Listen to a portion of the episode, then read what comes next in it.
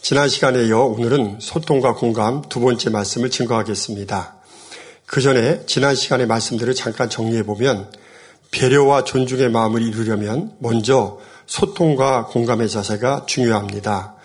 상대 입장을 주밀하게 살펴서 배려하는 마음이 되고 상대 입장까지 사력 있게 존중하는 마음이 되려면 상대 입장과 마음을 잘 소통하여 상대 입장을 정확히 공감할 수 있어야 하기 때문입니다.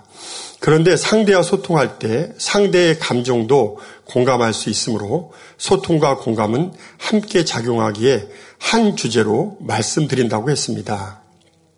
더욱이 요즘 시대는 수직적인 상호관계가 아니라 수평적인 관계를 지향합니다. 따라서 무조건 주장하고 명령하는 자세가 아니라 상대 입장을 들어주고 소통하고 공감하는 자세가 너무나도 중요하기 때문에 이 말씀을 준비하게 된 것입니다. 지난 시간 먼저 소통에 대해 말씀드렸습니다. 상대와 진정으로 소통하려면 첫째로 상대와 막힘이나 걸림이 조금도 없어야 하는데 막힘이나 걸림이 있으면 소통에 장애가 생기기 때문입니다.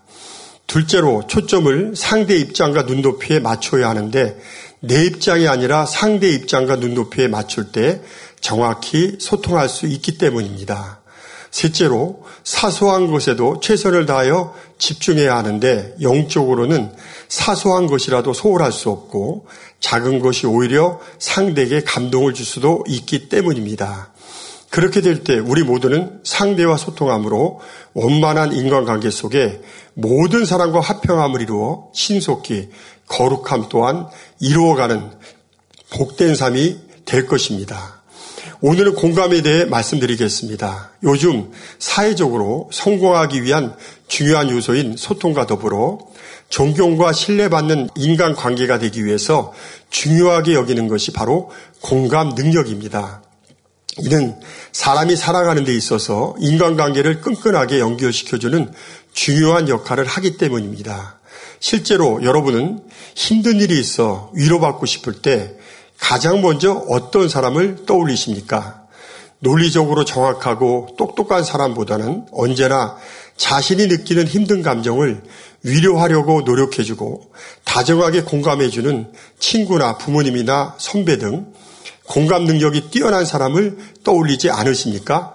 어쩌면 지쳐있는 순간에 우리에게 가장 필요한 것은 내가 이해받고 있다고 느끼는 것일 수가 있기 때문입니다. 이렇게 인생을 살아가는데 가장 따뜻함을 주는 기술이 바로 공감 능력이라고 할 수 있는 것입니다. 공감이란 말은 사전에서 보면 상대방 입장에 서서 상대가 경험한 바를 이해하거나 혹은 다른 사람의 입장에서 생각해 보는 능력을 말합니다. 더불어 상대를 알고 이해하거나 상대가 느끼는 상황이나 기분이나 감정을 비슷하게 느끼는 심리적인 현상을 뜻합니다. 다시 말해 공감은 상대방의 입장이 되어서 느끼는 것을 말하며 한자의 의미를 보면 공감, 함께 느낀다는 의미가 있습니다. 그래서 공감은 상대의 생각을 이성적으로 이해하기보다는 상대의 감정을 마음에서 그대로 공유하는 것에 가깝습니다. 비슷한 말로는 상대의 처지를 같은 감정으로 느끼는 동정, 상대의 입장을 불쌍히 여기는 연민, 상대의 느낌을 받아들여 함께 느끼는 감정이입 등의 말이 있습니다. 본문 누가복음 7장 31절에서 32절의 말씀을 보면 2000년 전 우리 주님께서는 잔치자리에서 피를 불어도 함께 춤추지 않고 사람이 죽어 애곡해도 함께 울지 않는 아이들을 비유해서 공감하지 못하고 무감각한 악한 세대에 대해서 안타깝게 말씀하셨습니다. 하물며 2000년이 지나서 죄악이 너무나도 간영한 마지막 때는 공감이 얼마나 부족한 시대에 우리가 살고 있습니까? 사랑하는 당장님께서도 육체의 결여의 말씀 중에 공감 능력의 결여가 있다고 말씀하셨습니다. 이러한 결여를 깨달아 채우지 않으면 영으로 온용으로 들어가는 데 있어서 많은 지장을 받는다고 하셨습니다. 그러면 이렇게 인간관계에 있어서 중요한 공감 능력의 결여가 왜 생겨난 것일까요? 먼저 영적으로는 우리 마음이 죄로 강팍해지고 굳어졌기 때문입니다. 제 자신의 예를 들어보면 원래 강한 성격이었지만 어렸을 때는 그래도 눈물이 많고 감성적이었던 기억이 납니다. 그런데 성장하면서 여러 죄를 짓고 급기야 의과 대학 생활 때는 제가 원하는 대학에 진학치 못한 자괴감에 힘들어하다가 1년여 동안 술과 당구와 도박 등에 빠져 방탕한 삶을 살다 보니 점점 마음이 강팍해져 갔습니다. 언젠가 친구들과 당구를 치는 중에 북한에서 이웅평 대령이 미그기를 몰고 와서 아마 미그 29라고 제가 기억이 나는데요. 비상 상황이 발생했다고 TV 뉴스에서 난리가 났는데도 에이 전쟁의 나라면 나라지 하며 무감각한 반응을 보이는 내 자신을 뒤늦게 깨닫게 되었습니다. 더더욱 지금은 세상이 너무도 악하여 상대 입장과 감정에 완전히 무감각해진 사이코패스 같은 사람들도 많이 등장하는 것을 볼 수 있습니다. 이렇게 사람의 마음이 죄로 강팍해지면 마음이 단단해져 상대 입장에 무감각해질 수가 있는 것입니다. 물론 죄를 크게 짓지 않아도 성장 과정 중에 자기 입장만 생각하고 상대 입장을 배려하는 교육이나 노력이 부족해도 생길 수가 있습니다. 다음으로는 사회적인 영향으로 생길 수도 있습니다. 현대 사회는 성공을 위한 과잉 경쟁의 시대라고 할 수 있습니다. 우리 자녀들은 어려서부터 청년 초기까지 이어지는 십수년의 과잉 경쟁 속에서 학교 성적을 올리는 데는 공감 능력이 크게 도움이 된다고 느끼지 않고 살아가고 있습니다. 더욱이 대부분의 부모들은 아이들을 사회적인 관계로부터 고립시켜 오직 공부에만 집중하도록 시킵니다. 이러한 과정을 잘 적응한 학생들이 입시에 성공하고 엘리트 계층의 반열에 들어가는 것을 볼 수 있습니다. 결국 많은 지성인들의 공감 능력 부족은 과잉 경쟁이라는 시대 상황이 만들어낸 산물이기에 이러한 학습 경험의 결핍은 그대로 공감 능력의 결핍을 낳았던 것입니다. 예전에 우리 어렸을 때 자랄 때 친구들과 어울리기 좋아하면 부모님들이 주로 야, 그렇게 친구랑 놀면 어떻게 공부하냐? 공부하려면 적당히 놀아야지 이런 말들 많이 들었을 것이고 여러분들도 부모 입장에서 자녀들에게 그런 말들을 많이 했을 것입니다. 바로 이런 이런 의미에서 말씀드린 겁니다. 실제로 2021년 OECD 사회정서 역량 조사 결과 보고서를 보면 사회정서와 학업 성취도 사이에는 흥미로운 관련성을 보여줍니다. 우선 개인의 정서를 통제하고 관리하는 능력들, 예컨대 호기심, 자제력, 자기 통제 등은 학업 성취도에 유의미한 긍정적인 효과를 보이는 반면에 남들과 함께 살아가는 데 필요한 능력들, 예컨대 공감 능력, 협동성, 친교성 등은 학업 성취도와 거의 상관이 없거나 오히려 부정적인 상관관계를 보였다는 사실이 밝혀졌습니다. 물론 확증된 결론은 아니지만 이 조서가 말해주는 것은 좋은 성적을 유지하기 위해서는 함께 사는 능력, 공감 능력, 친교성, 협동성 등의 성장을 억제해야 한다는 것이며 입시생을 둔 부모님들은 이 점을 잘 알고 있습니다.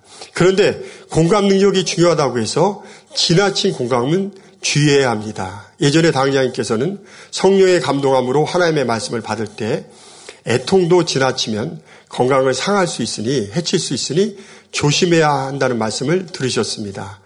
또한 상대를 공감한다고 세상의 안 좋은 일들에 대해 너무 마음 아프게만 생각하다 보면 마음이 우울해지고 무거워질 수 있습니다. 세월호 사건이 바로 좋은 예입니다. 수많은 사람들이 학생들의 사고 소식을 계속 뉴스로 듣다 보니 지나친 감정에 사로잡혀 국가적으로 또한 지역적으로 집단 우울증을 겪었던 적이 있습니다. 저도 한때 뉴스를 자주 봤는데 세상 돌아가는 소식이 좋은 것보다는 안 좋고 어려운 일들이 많다 보니 마음이 우울해지는데 어느 순간 왜 내가 기쁘지 않고 우울해질까 궁금하던 중 뉴스를 많이 봐서 영향을 받게 되었다는 것을 깨닫게 되었습니다. 또 내가 좋아하는 정치 성향에 감정적으로 몰입하다 보면 판단력이 흐려질 수도 있습니다. 이성적으로 판단하여 진리로 분별할 수 있어야 되는데 내 편에서 지지하는 쪽은 잘못해도 무조건 옳다 여기고 반대하는 쪽은 무조건 배타적으로 느껴지는 것도 지나친 공감의 산물입니다. 그래서 참된 신앙인들은 정치에 무조건 무관심할 수는 없겠지만 지나치게 마음을 쓰다 보면 마음도 아프고 한쪽으로 치우쳐 충만함이 떨어지게 되니 이것도 주의해야 합니다. 모든 일들은 하나님이 주관하시기에 흐름만 알고 우리가 기도할 뿐이지 우리가 안타까워한다고 바뀌는 것은 없기 때문입니다. 그래서 성령의 열매 중 절제가 있어서 애통도 절제해야 하듯이 지나친 관심과 공감도 절제해서 주의해야 하는 것입니다. 공감의 영역에는 주변의 사람에 대한 공감이 있는가 하면 하나님의 마음을 공감하는 분야도 있습니다.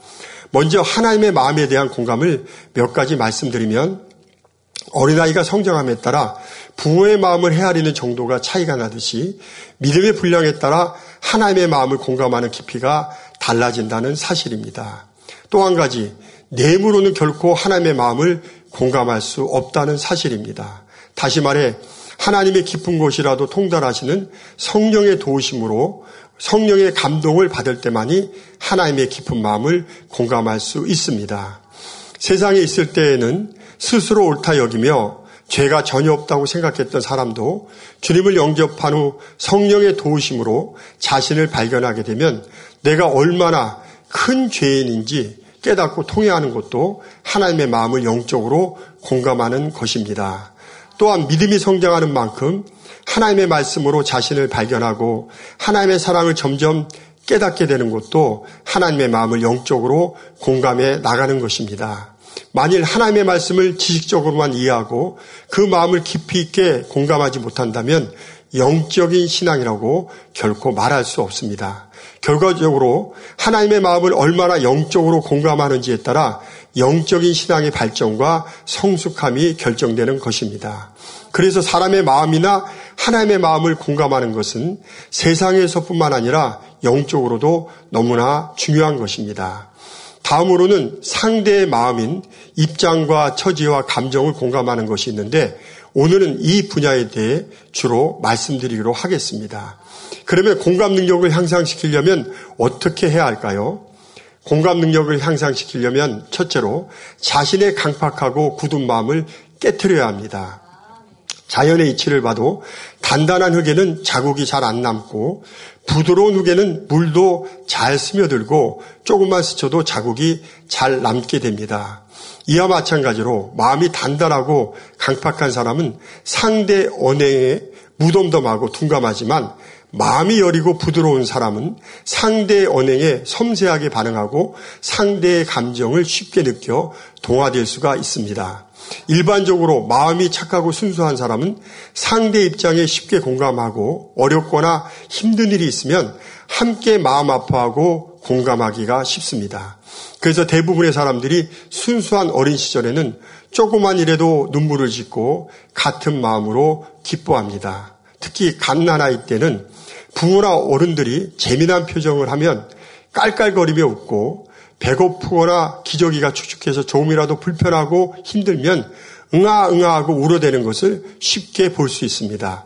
그런데 성장해서 어린아이의 순수함을 잃다 보면 점점 기쁜 일에도 무뚝뚝해지고 슬픈 일에도 반응이 적어지는 것을 볼 수 있습니다. 이렇게 사람이 성장해서 죄로 물들어가다 보면 마음이 강팍해지고 단단해져서 점점 무감각해져 가고 다른 사람들의 입장과 감정을 공감할 수 있는 능력 또한 결여되는 것입니다.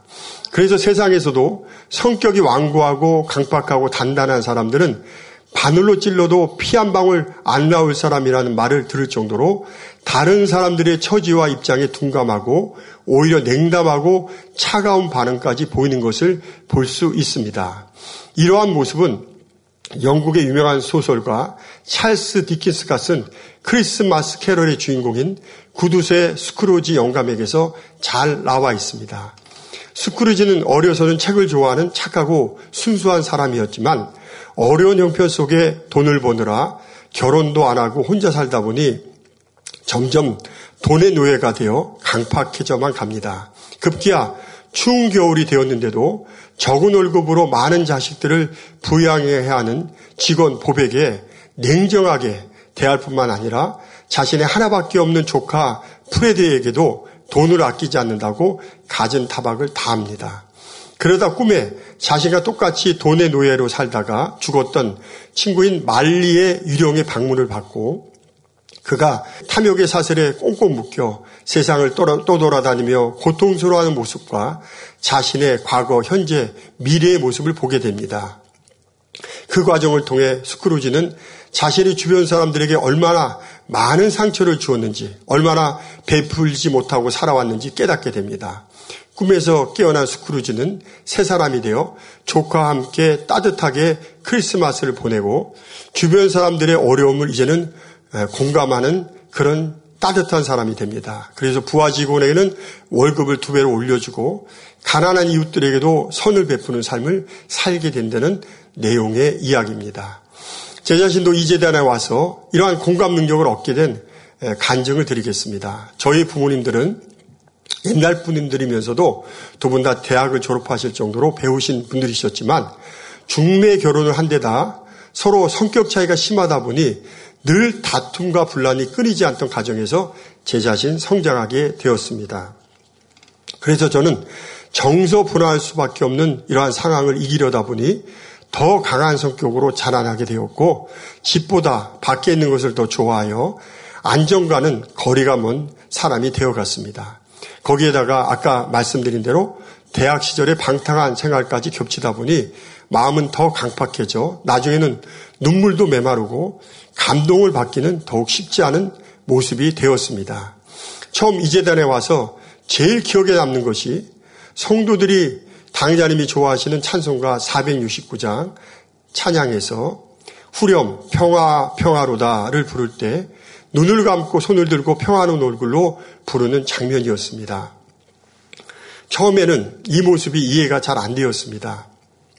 나는 살면서 한 번도 저런 참 평화를 느껴보지 못했는데 저 사람들이 느끼는 평화는 과연 있을까라는 생각이 들었습니다. 그러나 신앙생활을 계속하면서 지난날의 죄를 철저히 회개하고 마음의 강팍함을 깨뜨리며 변화되어 나갔을 때 마음의 평안이 임하게 되면서 지금은 469장을 부를 때면 저도 모르게 손이 올라가며 평안 중에 찬양을 부를 수 있는 자가 되었습니다. 이렇게 신앙생활을 할수록 죄를 회개하고 변화되는 만큼 하나님의 은혜가 임하면서 마음에 참 평안이 임하는 것을 느낄 수 있었습니다. 그러나 주의 종의 길을 가면서 또 다른 차원의 공감 능력의 결여로 고민할 때가 있었습니다. 그것은 주의 종으로서 영혼들과 상담하고 기도해 줄 때 머리로는 그 입장을 이해하지만 마음으로는 그 아픔을 느끼지 못하여 함께 울어주지 못한다는 사실이었습니다. 주의 종에게 눈물이 없다는 것보다 영적으로 안타까운 일은 없습니다. 저는 눈물의 영을 달라고 작정하여 기도하며 21일, 30일, 40일까지 금식하며 자신을 철저히 부인하고 날마다 죽고자 기도로 메어 달렸습니다. 마침내 아무리 단단한 콘크리트라도 망치나 해모로 치면 부서지듯이 하나님의 은혜와 능력으로 자아의 강한 것들이 부서지고 깨뜨려지니 성령의 감동함으로 영혼들을 사랑하시는 하나님의 마음을 느낌으로 저도 함께 아파하고 눈물을 흘릴 수 있게 되었습니다. 그러므로 죄로 찌들어 마음이 강팍해지고 단단해서 상대 입장을 공감하지 못한다면 지난날의 죄를 철저히 회개하고 작정하여 기도하고 금식을 해서라도 강팍하고 단단한 마음을 깨뜨려 나가야 합니다. 그럴 때 하나님의 사랑과 마음을 느낄 수 있게 되고 상대의 마음도 전달되어 공감할 수 있는 착하고 순수한 마음을 회복해 나갈 수 있습니다. 또한 자기 의와 틀로 강해진 성격으로 인해 마음의 선이 부족하여 감동을 받지 못하여 공감 능력의 결여가 오는 경우도 있습니다. 이런 분들은 말씀과 불같은 기도를 통해 자기의 의와 틀이 옳지 못하다는 것을 온전히 깨닫고 자기 의와 틀을 철저히 깨뜨리고 영적인 선으로 채워나갈 때 상대의 마음과 입장을 공감할 수 있는 능력이 커질 수가 있습니다. 그리고 죄는 아니지만 자기 중심적인 삶을 살다 보니 상대를 공감하는 능력이 결여된 사람이라면 상대 입장에서 생각하고 이해가 안 되더라도 상대의 말을 받아들이고 상대의 마음을 느끼려고 노력해야 합니다. 물론 신앙인이라면 기도로 성령의 도우심을 구해 성령의 감동을 받아 성, 상대 입장을 이해하고 상대의 마음을 느끼려고 하면 더 신속히 공감 능력의 교류를 채울 수가 있습니다.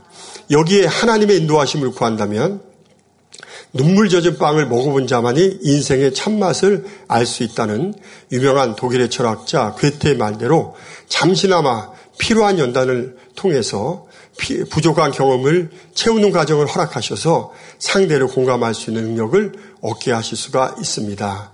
그래서 때로는 우리가 어, 간증 듣다 보면 건강하게 살던 사람들이 이렇게 아픔을 겪다 보면 아 아픈 사람들의 심정이 이해가 된다 이런 말하는 것을 종종 들을 수가 있습니다. 또 아까 말씀대로 사회적으로 과잉 경쟁 시대에 살다 보니 환경적으로 상대를 공감할 시간도 필요성도 느끼지 못하여 공감 능력의 결여가 온 경우에는 공감의 필요성을 인식하고 상대의 입장과 처지를 공감하려고 노력하는 확고한 자세가 필요합니다. 구체적인 방법은 이어서 말씀드리려고 하겠습니다. 공감 능력을 향상시키려면 둘째로 상대 입장과 감정을 있는 그대로 받아들여야 합니다. 공감 능력이란 비단 사회에서 왕성하게 활동하는 중장년 층들뿐만 아니라 전 연령층에 있어서 타인과 소통하는 데 있어서 가장 중요한 도구가 됩니다. 상대의 기분과 감정을 이해할 수 없다면 두 사람 사이의 관계는 현재 상태에서 한 발자국도 나아가지 못하며 친밀한 관계의 형성은 더더욱 불가능해집니다. 친밀한 관계가 되려면 서로 간의 공감대가 반드시 있어야 하기 때문입니다. 세상 때가 묻지 않은 어린아이들은 다른 사람이 말할 때 아무 생각도 동원하지 않고 스펀지가 물을 빨아들이듯이 순수하게 받아들입니다. 그러나 성장하면서 대부분의 사람들은 상대가 말할 때 자신의 감정이나 성격, 기준과 틀이라는 필터에 걸러 일부만 받아들입니다. 그러나 나만의 기준으로 성급한 판단을 내리거나 이 사람은 이럴 것이다 라며 오해해서는 안 됩니다. 더욱이 상대의 말이 내 생각에 안 맞으면 집중하거나 경청하지 않고 대충 넘겨버리는 자세는 더더욱 금물입니다. 이러한 모습들은 상대 입장과 감정을 있는 그대로 공감하지 못하고 있다는 말입니다. 그래서 상대방이 지금 어떠한 상황에 처해 있고 어떠한 말을 하는지에 대해서 열린 마음으로 그저 들어주려고 하는 경청의 자세가 필요한데 이는 상대에 대한 적극적인 관심을 표현하는 행동이기 때문입니다. 또한 상대를 처음부터 이해할 수는 없겠지만 상대를 공감하기 위해서 상대 입장에서 상대의 감정을 헤아려 보겠다는 의도를 가지고 노력해야 합니다. 거기에 기도로 성령의 도우심을 구하면 성령의 감동함으로 상대의 감, 상대의 마음을 전달받아 결국 상대를 이해할 수가 있게 됩니다. 더 나아가 진정한 공감을 위해서는 무엇보다도 상대의 입장이나 감정, 기분 같은 반응을 있는 그대로 진지하게 받아들이는 것이 중요합니다. 매우 쉬운 일 같지만 생각보다 감정을 그대로 받아들이는 것이 간단하지는 않습니다. 자기 방식대로 해석해버리는 경향이 있기 때문입니다. 상대의 감정이 기쁨인지 놀라움인지 분노인지 불안인지 그 미묘한 차이를 구별해내는 일은 결코 간단하지 않습니다. 더구나 중장년층의 경우 이러한 공감에 자신의 경험이 결합하게 되면 자신이 느꼈던 감정을 떠올리게 하기 때문에 같은 상황에서 자신이 느꼈던 과거의 감정을 소환하게 됩니다. 상대에 대해 적용하여 상대의 감정이 아니라 자신의 과거 감정대로 받아들인다는 것입니다. 또한 어떤 부정적인 감정들은 시간이 지나면서 약해지거나 걱정했던 만큼 부정적인 결과를 가져오지 않는 경우도 많습니다. 그럴 때 내가 경험해 보니 아무것도 아니더라 하면서 상대의 부정적인 감정을 애써 축소해 버리면 이러한 해결과 해소를 경험하지 못한 상대는 서운함을 느낄 수밖에 없습니다. 자신의 경험이라는 것이 시대와 상황마다 다르기 때문에 결코 동일한 경험도 동일한 감정으로 다가올 수 없음에도 자신의 경험에 비추어 상대의 감정을 규정짓는 것은 결코 공감이라고 할 수가 없습니다. 따라서 공감하기 위해서는 무엇보다 상대의 감정을 정확하게 느껴야 하고 상대의 감정을 있는 그대로 받아들여야만 합니다. 유사한 경험에서 자신이 느꼈던 감정을 소환하는 일은 결코 도움이 되지 않습니다. 요즘 어른 세대와 젊은 MZ 세대와는 가치관의 차이에 따라 소통과 공감에 많은 어려움이 있습니다. 예를 들어 가뜩이나 심각한 청년 취업이 코로나19나 나라 경제 어려움으로 인한 신입 직원 채용 수의 급격한 감소로 그야말로 꽁꽁 얼어붙은 상황이 되어버렸는데 과거에 취업 시험을 경험했던 내가 어떻게 지금 청년들의 불안을 고민을 이해할 수가 있겠습니까? 옛날 추운 겨울에는 동상에도 걸리고 구타를 통과 의뢰쯤으로 생각했던 시절에 군대를 갔다 온 사람에게는 지금의 군대가 아마 유치원 같아 보일 수도 있습니다. 하지만 단 한 번도 개인의 자유가 구속당하는 삶을 살아본 적이 없는 아들 세대에게는 획일적인 단체 생활을 한다는 것 자체가 두려움일 수밖에 없는 것입니다. 그래서 상대의 감정들을 있는 그대로, 그냥 있는 그대로 인정해 주려고 하는 노력과 훈련이 필요합니다. 상대가 외롭고 힘들다는데, 에이, 뭐, 그 정도 가지고 그래. 살다 보면 더 힘든 일은 얼마든지 있을 텐데, 괜찮아, 털어버려. 라는 이야기는 결코 공감이 아닙니다. 상대의 감정 그대로를 받아들이려면 나의 과거 감정을 기준으로 삼지 말아야 합니다. 상대의 감정을 온전히 받아들이기 위해서는 무엇보다 상대를 있는 그대로 존중하는 자세와 태도가 필요합니다. 그래야 상대가 느끼는 감정이나 기분이 그대로 공유될 수가 있는 것입니다. 하나의 사건이 어느 정도의 스트레스를 유발하는가 하는 것은 결코 정량적으로 줄을 세우거나 그 강도를 비교하기가 힘든 것입니다.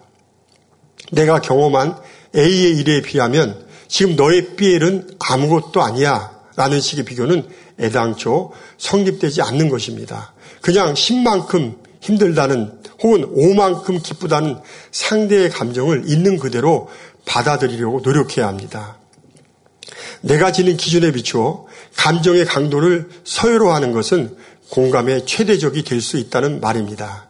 저는 공감에 대한 말씀을 준비하면서 인생들에 있는 모습 그대로 공감하는 능력이 가장 뛰어나신 분은 바로 우리 주님이 아니신가 하는 생각이 많이 들었습니다. 그래서 찬송가 가사에도 내 모습 이대로 주 봐두옵소서라는 말이 있듯이 우리가 기도할 때 이러한 주님의 깊이 공감하시는 마음을 느끼기에 우리의 부족함을 숨기지 않고 자복하며 자비를 구한다고 생각합니다. 본문 히브리서 4장 15절의 말씀에도 보면 우리 주님의 공감의 마음이 잘 나타나 있습니다.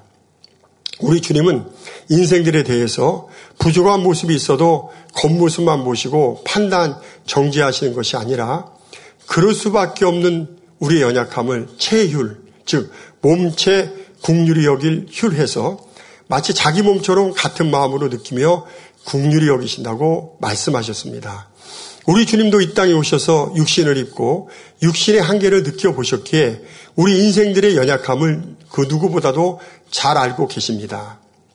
그래서 우리의 인생들의 마음을 가장 잘 공감하시는 분이 바로 우리 주님인 것입니다. 사랑하는 당장님께서도 이러한 주님의 마음으로 우리의 입장을 가장 잘 공감하시는 분입니다. 아무리 이해할 수 없는 죄를 계속해서 짐짓 짓는 성도라도 그 입장에서 이해하고 불쌍히 여기시기에 불러다 죄를 묻고 처벌하거나 야단치시기보다는 대신 당신 자신의 잘못이냐 마음 아파하며 눈물과 애통으로 중보 기도해 주십니다. 우리의 부족함을 잘 아시기에 설사 100가지 중에 99가지를 잘못하고 한 가지만 잘한 것이 있더라도 부족한 99가지를 보시는 것이 아니라 한 가지 잘한 것을 자신의 일처럼 기뻐하고 오직 믿음으로 바라봐 주시고 응원해 주시는 분이십니다. 그래서 당자님 앞에 가면 모두가 어린아이처럼 되며 당자님을 전적으로 신뢰하는 성도들은 설사 부족한 점이 많아도 자신의 부족한 모습을 부끄러워하여 감추지 않고 솔직히 말하며 기도를 요청하게 됩니다. 우리의 연약함과 부족함을 누구보다 잘 이해하고 공감하신다는 믿음이 있기 때문입니다.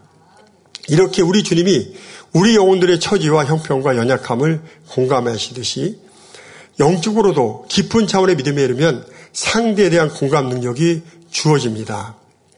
예를 들어 성령의 감동함으로 상대의 심령을 밝히 읽어 기도해 주는 경우가 이에 해당합니다.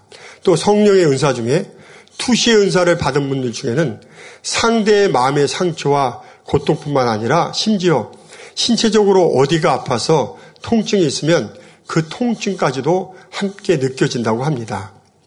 이렇게 주님의 마음을 이룬 만큼 성령의 감동을 받으면 영적으로 상대를 깊이 공감할 수 있는 능력이 주어지는 것입니다.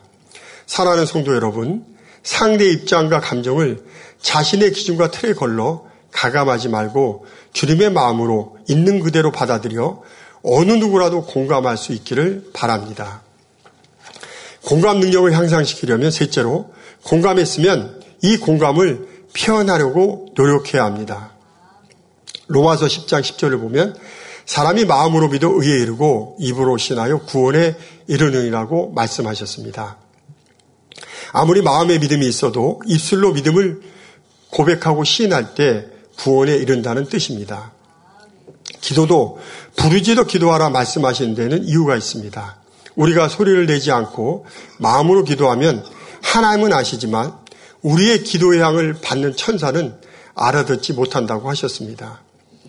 우리가 입술로 부르짖어 기도할 때 천사가 그 향을 금양료에 받아 하나님의 보좌 앞 금단에 올려드리면 하나님께서 흠양하시고 응답해 주신다고 말씀하셨습니다.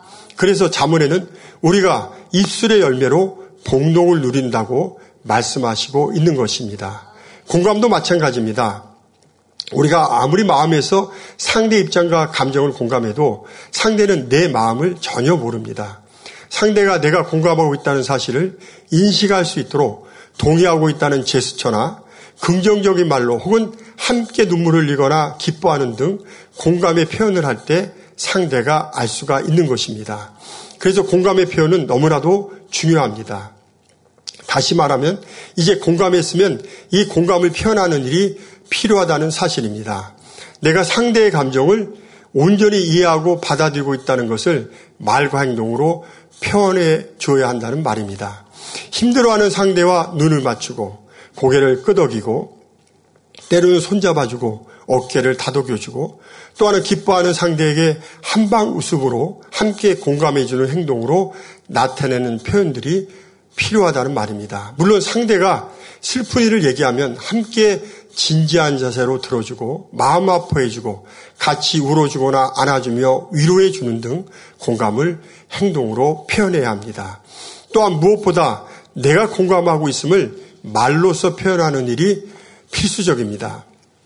상대의 감정을 있는 그대로 힘들겠구나, 참 기뻤겠네, 속상하겠구나 하는 식으로 나의 말을 상대에게 들려줌으로써 내가 상대를 공감하고 있다는 것을 상대에게 또한 알려주어야 합니다. 그런데 이러한 말을 표현할 때 가장 중요한 것은 공감과 판단 그리고 조언의 말을 혼동하지 않아야 하는 일입니다.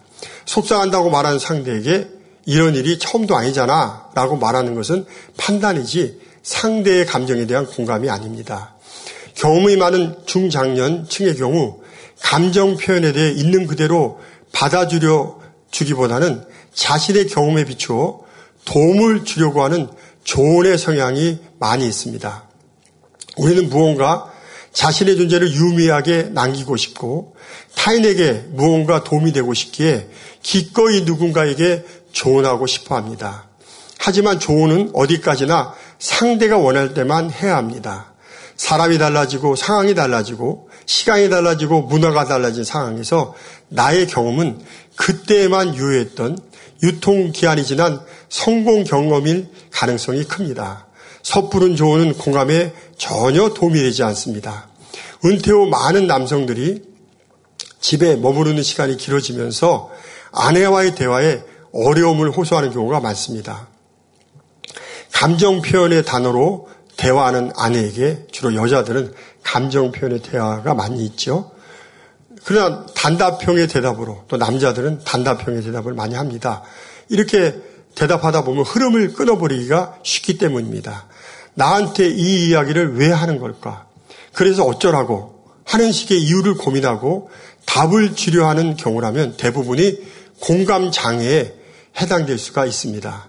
대화의 목적이 무엇인지를 굳이 확인할 필요가 없습니다. 많은 경우 공감만으로도 충분한 대화가 이루어지기 때문입니다. 예를 들어 아이들이 시소를 같이 타자 하자는 것은 친구와 함께 서로 오르락 내리작 하는 재미난 놀이를 하자는 것이지 시소 타는 방법을 알려달라고 하는 것이 아닙니다. 그냥 서로 반대편에 자리 잡고 앉아서 교대로 발 구르기를 하면서 너 한 번, 나 한 번 재미있게 오르락 내리락 하자는 것입니다. 서로의 감정을 한 번씩 알아주면 그것으로 충분한 일입니다. 공감의 표현이란 그냥 상대가 어떤 경험을 했는지 그 감정을 그대로 알고 있다는 것을 나타내는 것만으로도 충분하기 때문입니다. 이러한 공감 자체가 큰 능력이 된다는 간증을 들었던 적이 있습니다.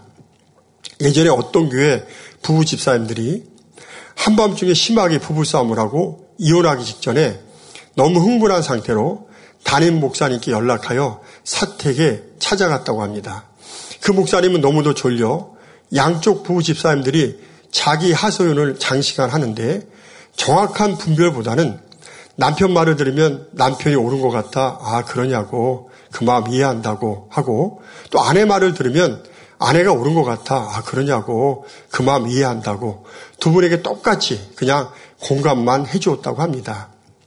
그러자 몇 시간을 한창 얘기하던 집사님 부부는 피곤해하면서도 졸린 눈을 비비며 끝까지 경청해주고 공감해주시는 목사님의 모습에 감동을 받아 스스로 마음이 풀리며 자신들의 잘못을 서로 돌아보고 인정하면서 화해하고 돌아갔다는 내용의 이야기였습니다.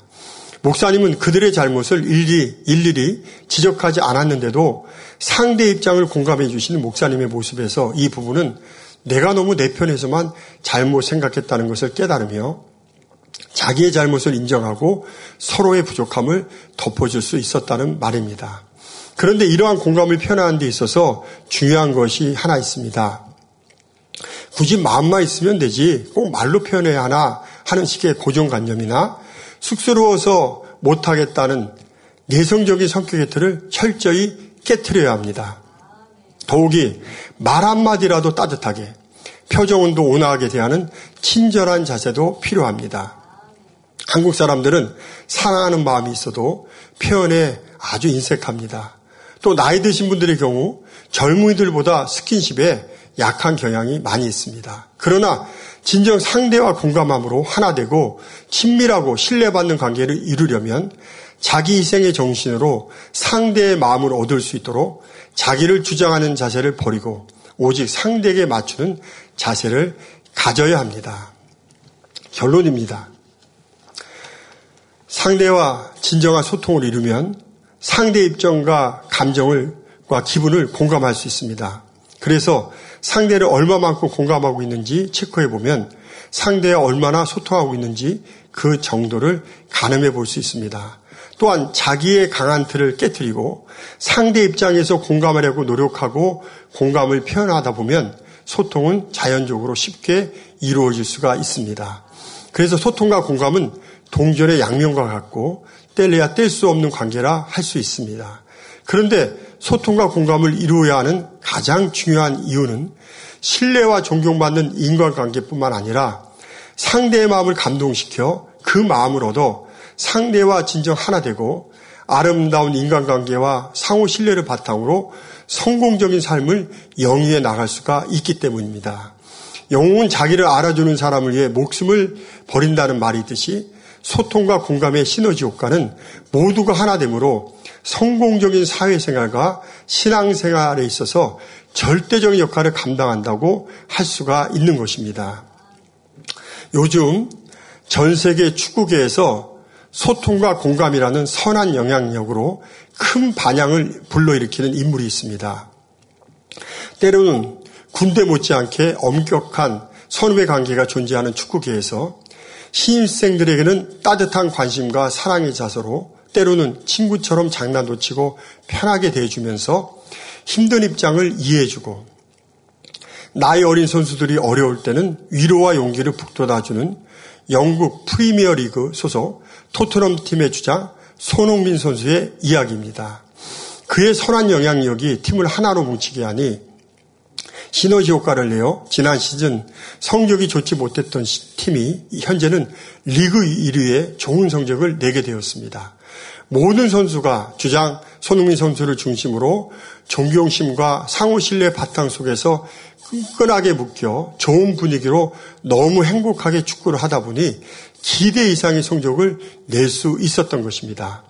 그 배경에는 손흥민 선수가 처음 축구를 하기 위해 고등학교 2학년을 중퇴하고 독일로 건너갔을 때 동양인이라는 편견 속에 갖은 차별 대우를 받았고 영국으로 이적해온 초기에도 적응의 어려움을 어려움으로 슬럼프를 심하게 겪다 보니 신입생들과 어린 선수들에게 동병상련의 심정, 즉 공감의 마음으로 그들과 소통하며 도움이 되고자 했던 선한 마음습이 바로 작용하였던 것입니다. 이것이 바로 소통과 공감의 리더십의 위력인 것입니다. 오늘 공감에 대해 말씀드렸는데 공감 능력을 향상시키려면 첫째로 자신의 강팍하고 굳은 마음을 깨뜨려야 합니다. 둘째로 상대 입장과 감정을 있는 그대로 받아들여야 합니다. 셋째로 공감했으면 이 공감을 표현하려고 노력해야 합니다. 그러므로 우리는 공감 능력을 더욱 향상시켜 공감 능력의 결여와 부족한 모습이 아니라 공감 능력이 충만한 자리에까지 이르러 상대로부터 당신은 진정 내 마음을 잘 아는군요. 라는 인정과 신뢰와 존경을 받을 수 있기를 바랍니다. 그리하여 저와 여러분이 가는 곳마다 가정이 아름다워지고 사회가 아름다워지고 교회가 아름다워지는 축복이 넘쳐나는 삶이 되시기를 주의 이름으로 기원 드립니다.